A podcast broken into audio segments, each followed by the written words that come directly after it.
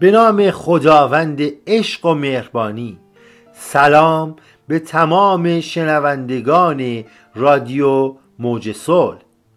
من سروش آقازاده بسیار خوشحال از این هستم که در بخش داستان در خدمت شما. ادامه داستان هیچکس نوشته سروش آقازاده. فصل دهم سامندر. قسمت سی و هفتم. سامندر ادامه داد. و اما هنگامی که فردی به مقام دوستی برسد دوستش خداوند است. تمام هستی است. تمامی وجودش پر از هستی است. به هرچه می نگرد فقط او را می بیند.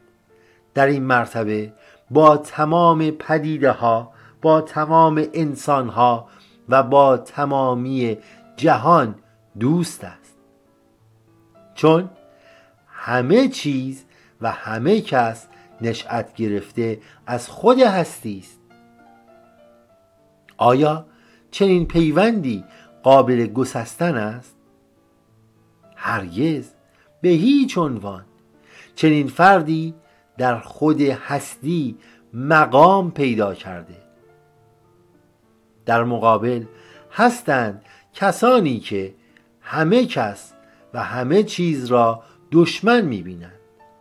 اینان بذر کینه و تنفر میپراکنند. این افراد هم به خود ظلم می کنند و هم به دیگران.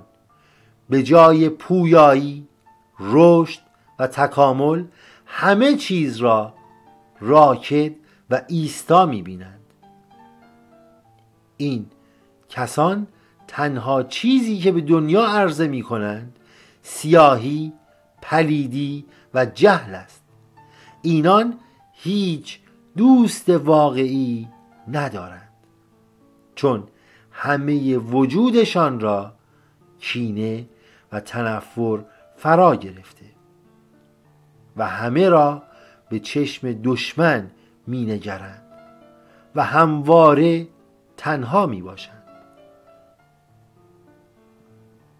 اگر کسانی به این افراد نزدیک شوند فقط برای نفع شخصی است.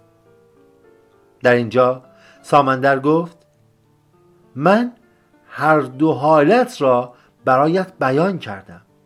تا بدانی که انسان تا چه حد می تواند رشد کند و اوج بگیرد که به مقام دوستی با خدا نایل آید و یا تا چه حد می تواند سقوط کند که باعث رنج و عذاب خلقی شود.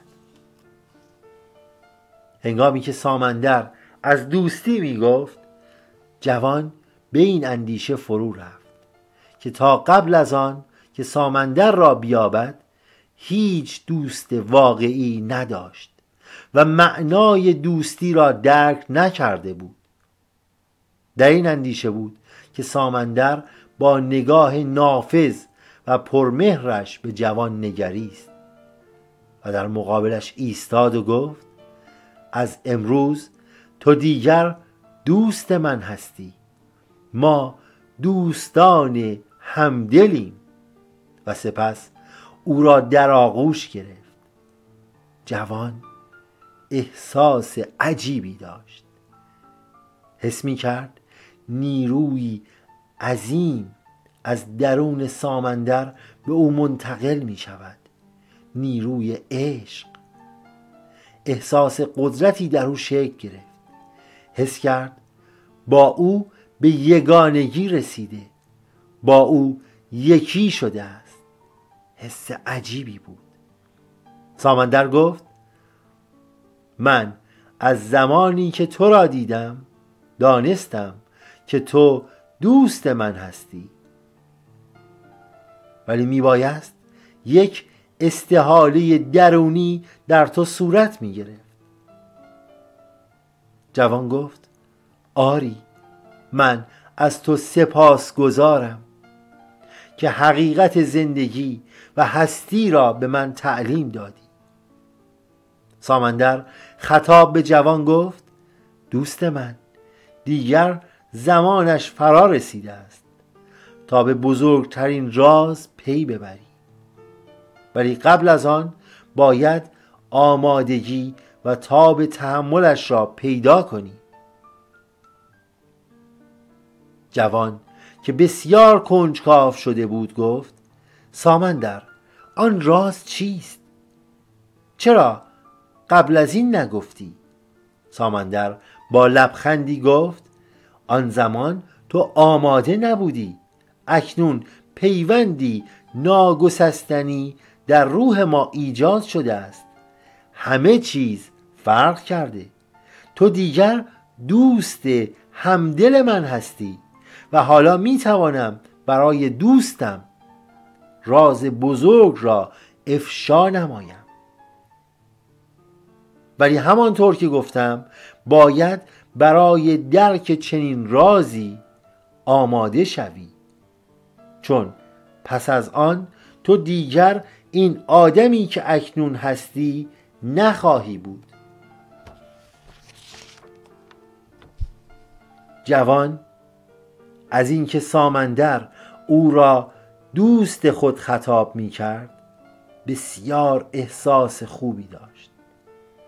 دست سامندر را گرفت در حالی که اشک شوق بر چشمان داشت بر آن بوسه زد و گفت تو همه چیز من هستی مرادم هستی برادرم هستی دوستم هستی استادم هستی.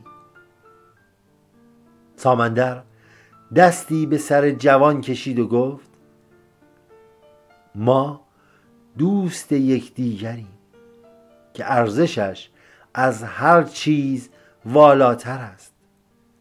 جوان با حالی بسیار متفاوت تر از قبل در کنار سامندر قدم می‌زد. آن دو به کلبه رفتند. سامندر کتری دود زده ای را برداشت و در آن آب ریخت و بر روی هیزم هایی که در اجاق در حال سوختن بودند گذاشت. امیدوارم از شنیدن این داستان لذت برده باشید. ممنون که شنونده رادیو موج صلح هستید.